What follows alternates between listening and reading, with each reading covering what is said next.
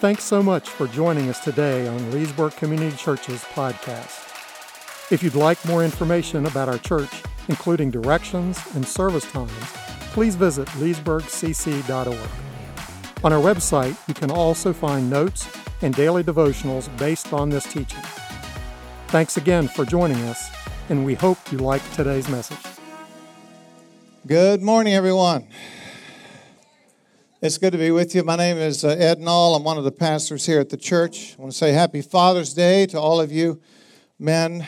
Uh, we're thankful for each one of you and the way that you lead your families. I want to thank you for joining us for Park and Praise this morning. We're going to continue in our series on the Gospel of Mark. We've been getting to know Jesus better by looking at his life, by looking at his interactions with his followers and with the religious and the political leaders of that time period, and by hearing his teaching, which is as valid today as it has ever been. The message is titled Jesus' Farewell Prophecy. We'll be studying Mark 13, verses 1 to 23. So if you have your Bible with you, open it up to Mark 13. Uh, the first part of this is called the, the Olivet Discourse, and it's so named because it was delivered from the Mount of Olives, which is just across the Kidron Valley and up above Jerusalem. Preaching on this chapter of the Bible requires a humble approach. Uh, and these are the reasons. First, because in almost every verse there are multiple allusions to both Old Testament and other Jewish apocalyptic literature. Secondly, it's difficult because of the nature of this prophecy, which often has a short term as well as a long term fulfillment. That is, the short term sometimes foreshadows or leads to the ultimate fulfillment, which I believe is the case here. And finally, it's difficult to preach because there's not a consensus among Christian commentators as to its interpretation. So, we will keep G.K. Chesterton's famous quote in mind It is only the fool who tries to keep the heavens inside his head, and not unnaturally his head bursts. The wise man is content to get his head inside the heavens. So that'll be my approach as I'll try to make every effort to keep things as simple and as straightforward as possible. I'm going to emphasize the instructions that Jesus gave his disciples as they entered into an incredibly troubled time in their lives. And when I say trouble, I mean more troubled than the world had ever seen up until that time. Jesus' instructions here have application for us today as our nation is roiling with the pandemic with economic uncertainty and unemployment, and with racial and political unrest. So, here are three instructions that Jesus gave his disciples, and then we'll flesh those out.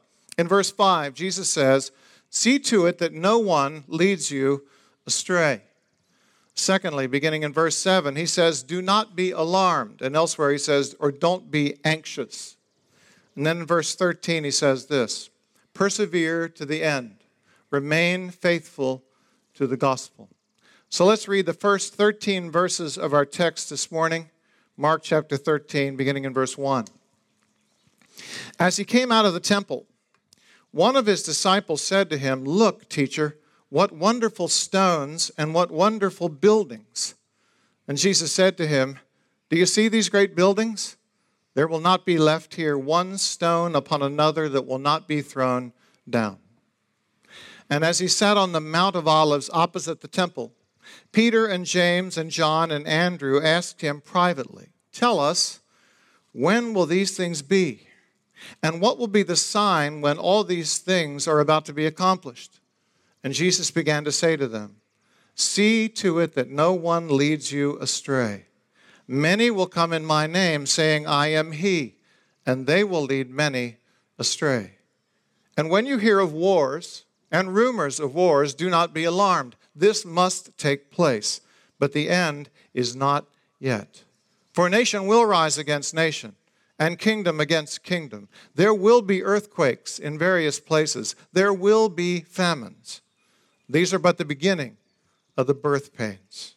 Verse 9 Be on your guard, for they will deliver you over to councils and you will be beaten in synagogues, and you will stand before governors and kings for my sake to bear witness before them. And the gospel must first be proclaimed to all nations. And when they bring you to trial and deliver you over, Do not be anxious beforehand what you are to say, but say whatever is given you in that hour, for it is not you who speak, but the Holy Spirit.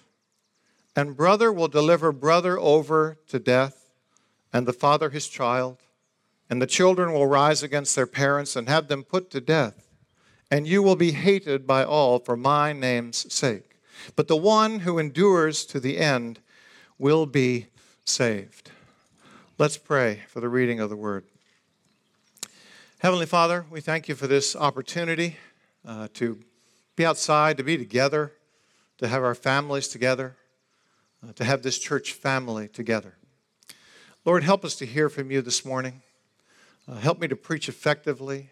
Uh, help all of us to hear from you and to understand your word and then to put it into practice. Help us to obey you, Lord. And we thank you in Jesus' precious name. Amen. The temple in Jerusalem was a magnificent structure. It had been under construction under King Herod for 46 years when Jesus arrived at the temple. It was one of the wonders of the ancient world. Josephus, the first century Jewish historian, wrote this The whole of the outer works at the temple was in the highest degree worthy of admiration, for it was completely covered with gold plates, which, when the sun was shining on them, glittered so dazzlingly that they blinded the eyes of the beholder not less than one gazed when one gazed at the sun's rays themselves. On the other side, the blocks of marble were of such a pure white that to strangers who had never previously seen them from a distance, it looked like a mountain of snow. So Jesus is now walking out of this magnificent temple complex for the last time when one of his disciples, we don't know which one, remarked at the beauty of the temple and the beauty of its stones. And it was beautiful, and it was massive. The temple complex covered 35 acres. The temple itself was 150 feet high, and the columns that held it up were so massive that three large men could barely encompass it with their fingertips. Some of the stones that made up the temple were 60 feet long, 11 feet high, and 8 feet deep. These stones weighed about a million pounds. So the temple was massive, it was well built, it looked like it would last for centuries. But it wasn't just huge and beautiful. To the Jews, it represented the beauty of Israel's culture, the glory of God's presence, and the permanence of the Jewish religion. So when Jesus says, There will not be left here one stone upon another that will not be thrown down, it must have seemed impossible to the disciples. By the way, this prophecy is further proof that Jesus is the Son of God. Who would even imagine that a structure like this would be completely destroyed? But it was. In AD 70, when the Romans put down a Jewish rebellion, the temple was set on fire. That melted the gold. The gold then ran down in between the stones into the cracks between the stones. And the Roman soldiers then tore down each stone in an attempt to get the gold. God used human avarice, He used greed to fulfill the prophecy that Jesus had spoken. Then, Jesus answers two questions from two sets of brothers Peter, James, John, and Andrew. When will these things be? And what will be the sign when all these things are about to be accomplished? When? That's what they want to know. When is the question that fascinates men. But it seems to me that when is often the question that gets us into trouble when we read the scriptures. For 20 centuries, men have been asking this question. And for 20 centuries, men have been anticipating that the second coming of Christ would be in their own time. Every generation has thought Jesus is coming back during our time because of the signs which they saw or misunderstood in the immediate events of the day. So Jesus answers them, and this is what I believe Jesus is saying that there will be two judgments to come at two different times. He answers their question about the temple coming down, but he is looking far, far into the future, to the ultimate event in history, his return in glory and power on what Scripture calls that great day. It seems to me that the judgment that would befall, that did befall Jerusalem in AD 70, was a type or a foreshadowing of the great day of judgment at the end of days. There is a great fascination with end times predictions in our day, with the publication of books like The Late Great Planet Earth or the Left Behind series. There's even a website called raptureready.com that purports to be, and I'm not kidding, the Dow Jones Industrial Average of end times activity. They also refer to their site as the prophetic speedometer. The higher the number on the Rapture Ready website, the faster we are moving, in their opinion, to the pre tribulation rapture. But Jesus has other priorities for his disciples. He doesn't seem to be interested in setting dates. He is speaking to them pastorally. He's speaking to them as their rabbi, their teacher, their pastor. And he's telling them how they are to respond when these things that they're going to have to endure are coming in verses 5 and 6. His first priority is this no one should lead them astray.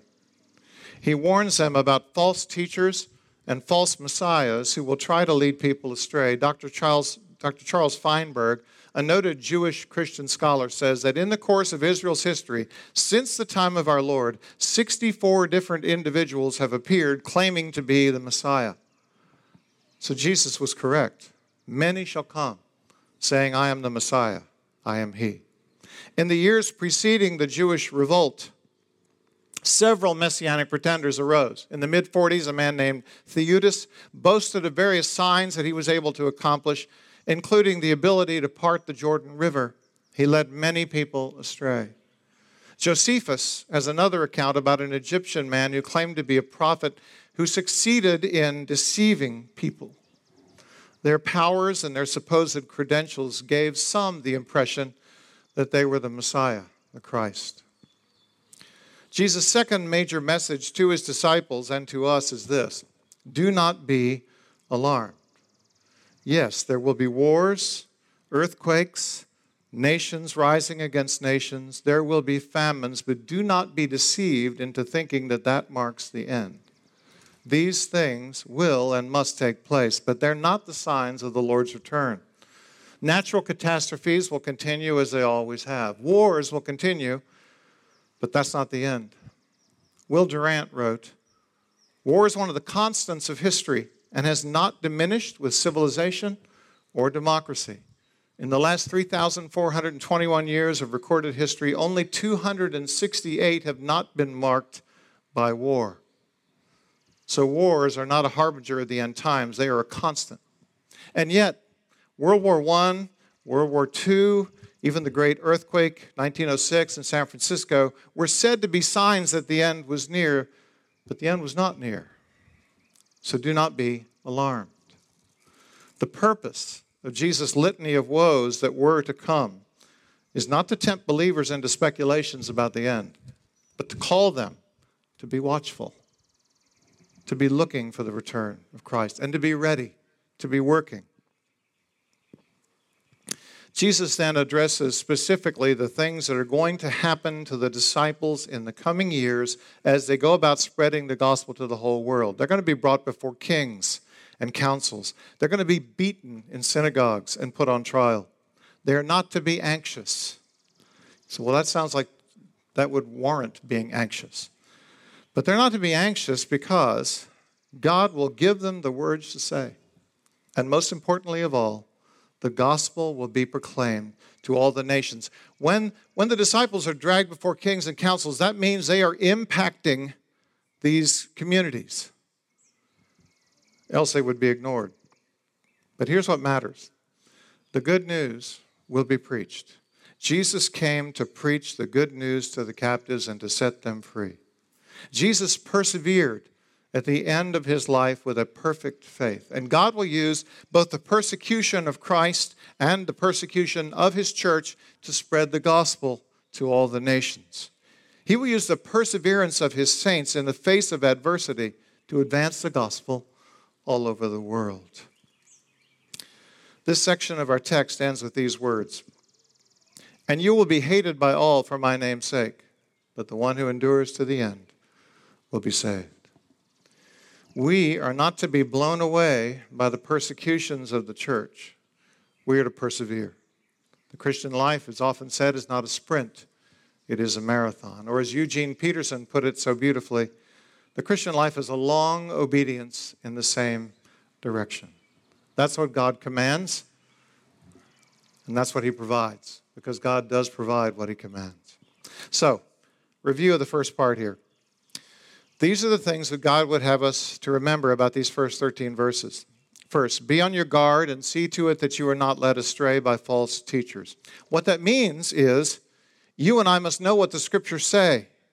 We can be easily led astray if we do not know what God's word says. So we must be diligent to study the Bible so that, as Ephesians 4 says, we may no longer be children tossed to and fro by the waves and carried about by every wind of doctrine, by human cunning or by craftiness and deceitful schemes. Second thing we need to know do not be alarmed when things are difficult. Jesus tells us that these things must occur. When nations are at war, when earthquakes and famines occur, Jesus does not say, don't care about these things or don't be involved in relieving the suffering that happens during these things. That's not what he says, but he does say, do not be alarmed. God is in control. And then, third, persevere to the end. Don't be surprised when even good men and women die because of their faith in Jesus. Don't be surprised. Persevere to the end and take Jesus' message of peace with God through faith in Christ to your neighborhood, to your family, to the nations. Fathers, preach it to your children, even today. Then Jesus says this in verses 14 to 23. I want to read it for you. But when you see the abomination of desolation standing where he ought not to be, let the reader understand. Then let those who are in Judea flee to the mountains.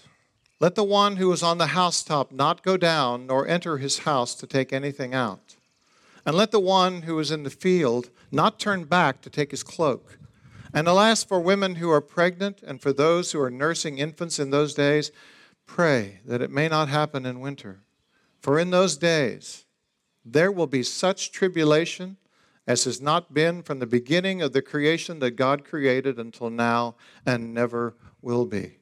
If the Lord had not cut short the days, no human being would be saved, but for the sake of the elect whom he chose, he shortened the days. And then if anyone says to you, Look, here is the Christ, or Look, there he is, do not believe it. For false Christs and false prophets will arise and perform signs and wonders to lead astray, if possible, the elect. Be on your guard. I have told you all things beforehand. Now, the heading in many of our Bibles over this section, verses 14 and 23, is the abomination of desolation. There are a good number of differing scholarly opinions about the precise meaning of the term, the abomination of desolation, but almost all agree that it refers to some kind of pagan desecration of God's temple. Matthew tells us in his account that it refers to a vision given to Daniel by Gabriel in Daniel chapter 9, in which Daniel talks about a desolating sacrilege that will be set up in the temple and will defile God's holy place. Some believe that it refers to the evil Emperor Caligula's attempt to erect a statue of himself on the temple grounds in AD 40. First century historian Josephus believed it was fulfilled when Titus conquered the Jews and then destroyed the temple in AD 70. But in any case, when God's people see it, they are to flee to the hills. R.C. Sproul said this Jesus advised his disciples in verse 14 upon seeing this abomination to flee to the mountains.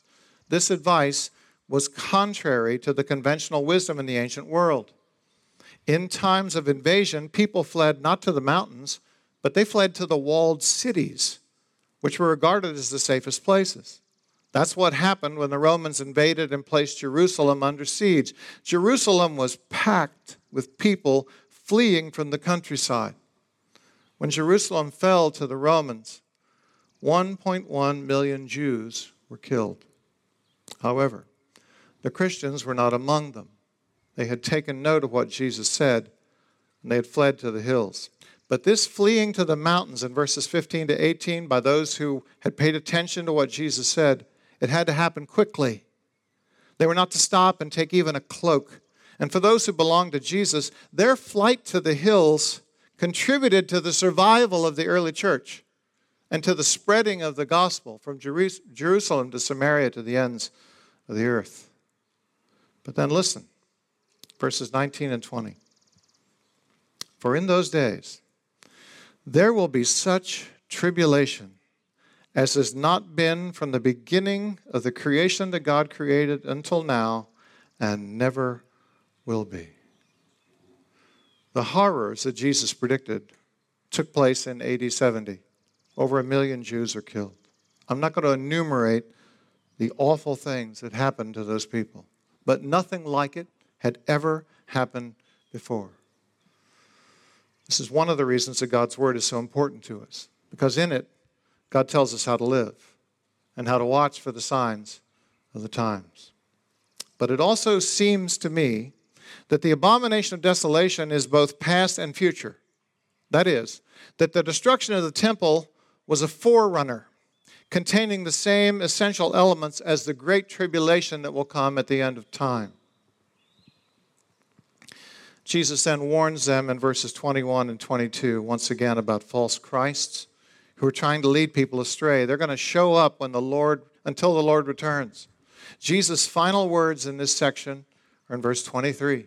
Be on your guard. I have told you all things beforehand. I want to close with a story. Uh, Jesus' words and his farewell prophecy make a big difference during the most trying of times. Here's an example from the great 20th century preacher Donald Grey Barnhouse from 10th Pres up in Philadelphia. Barnhouse had been preaching in Scotland in the summer of 1939 while his family vacationed in southern France. He decided to make a quick trip from Scotland to France to visit his family before returning to Belfast to preach. On his way out of Britain, he was warned that he might not be able to return in time to preach on Sunday. Europe was in turmoil and there were rumors of war. Hitler was threatening to march on Danzig. The official who stamped Barnhouse's passport said, Don't forget, I warned you. Just a few days later, Hitler invaded Poland and all flights back to England were canceled. Dr. Barnhouse had to make a, a slow overland journey to Paris and then on to the coast of France where he would catch a ferry to England. Everywhere he went, there was turmoil and there were signs of the coming battle. The signals used those days were church bells, and they were ringing to alert people to the danger that was coming. Trains were packed with soldiers being called up for the war. Some of the towns through which they traveled would soon be destroyed by the bombing. Barnhouse crossed the English Channel late at night and while he was visiting the ship's captain, the radio reported that the prime minister had issued Germany an ultimatum. Unless the Nazis withdrew from Poland, Britain would go to war. Barnhouse was on the last civilian steamship across the English Channel until the war was over. He arrived in London, which was just as chaotic as Paris had been. The railway platforms were lined with children being evacuated to the countryside Many of them were crying, some of the first victims of the war. Barnhouse crossed the countryside by train and then he took a night train up to Northern Ireland. And by the time he reached Belfast, it was 3 o'clock in the morning, and he only had a few hours to get some rest before the morning worship service. When he arrived, the church was packed, with everyone expecting the declaration of war to be announced at any time. The church's pastor was only too happy for Barnhouse to preach, and he kept saying, Thank God you're here. I don't know what to say. I pray that God will give you something to say to the lads This may be the last sermon that some of them ever hear. Then, just as Barnhouse is getting ready to step into the pulpit, one of the elders slipped a note to the pastor. It said, No reply from Hitler. The prime minister has declared war. Barnhouse began his sermon by telling the congregation that he had the perfect text for them that morning. A text first spoken by the Lord Jesus Christ as a command to his people. It's in our text today. You will hear of wars and rumors of wars, but see to it that you are not alarmed. He then recounted the horrible experiences that he had witnessed on his way to Belfast. And as he described the terror, he stopped and repeated his text Do not be alarmed.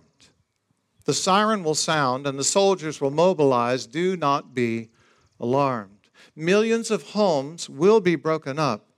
Do not be alarmed. Children will be torn from their mothers, and their cries will represent the wails that are going up all over the world. But Jesus said, Do not be alarmed. As Barnhouse went through this litany of lamentation, he's piling monstrous grief on top of horror. The tension in the church is mounting. Finally, Barnhouse stopped and said, These words, do not be alarmed, are either the words of a madman or they're the words of God. And then he shook his fist heavenward and cried out, O God, unless Jesus Christ is God, these words are the most horrible that could be spoken to men who have hearts that can weep and that can be gripped by human suffering. Men are dying. Do not be alarmed. Children are crying in their misery with no beloved face in sight. Do not be alarmed. How can Jesus say such a thing? Then Barnhouse gave the answer Jesus Christ is God. He is the Lord of history. He is the God of detailed circumstance. Nothing has ever happened without God knowing it. The sin of man has reduced the world to passion and fury. Men tear at each other's throats, yet in the midst of the history in which Jesus is Lord, everyone who believes in him will know the power of his resurrection and will learn that no event, however terrible, can ever separate us from the love of God in Christ Jesus our Lord. So, in closing, how does all of this relate to us today? Men are tearing at each other's throats in the streets of America's cities, on social media, on our airwaves. It's happening right now and our text could not be more relevant. What does Jesus say? He says, Be on your guard, make sure that no one leads you astray. These things will and must take place. The end is not here yet. Do the most important thing preach the gospel. Fathers and mothers, preach the gospel to your children. Preach the gospel in your neighborhood. Love your neighbors. And then Jesus says, Do not be alarmed. Why not? Why not be alarmed? Because there's not a sparrow that falls from the sky without God knowing about it. And are we not more valuable than they? So do not be alarmed. God is in control. And when things are at their darkest point, whether it's in our nation or in your personal life, if you have faith in Jesus, you have a Savior who has endured every temptation and trial in the world, and yet he has remained without sin. He died, he gave up his life, and was raised from the dead for you. And you cannot be separated from him if you have faith in him. He loves you with an everlasting love. So be on your guard. Guard your heart and your mind in Christ. Do not be alarmed. God is with you. Persevere in the faith. Preach the gospel to the end of your life, and you will be saved. Let's pray. Heavenly Father, thank you for the sun that has come out. Thank you for your magnificent love for us. Thank you that you are the Lord of history, that nothing escapes your notice. Thank you that all of your plans for us are for good and not for evil. Thank you that For those who love you, you are working all things together for the good. Lord Jesus, help us during this time. Help us as a church to be effective in reaching our community. Help us as individuals and families to be effective in reaching our neighborhoods. Help us to minister to the poor, Lord, to be generous toward them during this time. And Lord, help us to love you with all of our heart, soul, mind, and strength, and our neighbor as ourselves. Help us, Lord, to give you the glory by acknowledging that you are our God and that you are faithful and that you will never fail us. Help us, Lord, to give you the glory of knowing that you are our God, that nothing can separate us, not height nor depth, nothing. No power, no principality can separate us from the love of God in Christ Jesus our Lord. Heavenly Father, thank you for this time. Thank you for this uh, group of folks who've come out this morning to worship you. Bless their day. Bless the fathers this day. Give them grace to lead their families well. And we thank you in Jesus' name. Amen.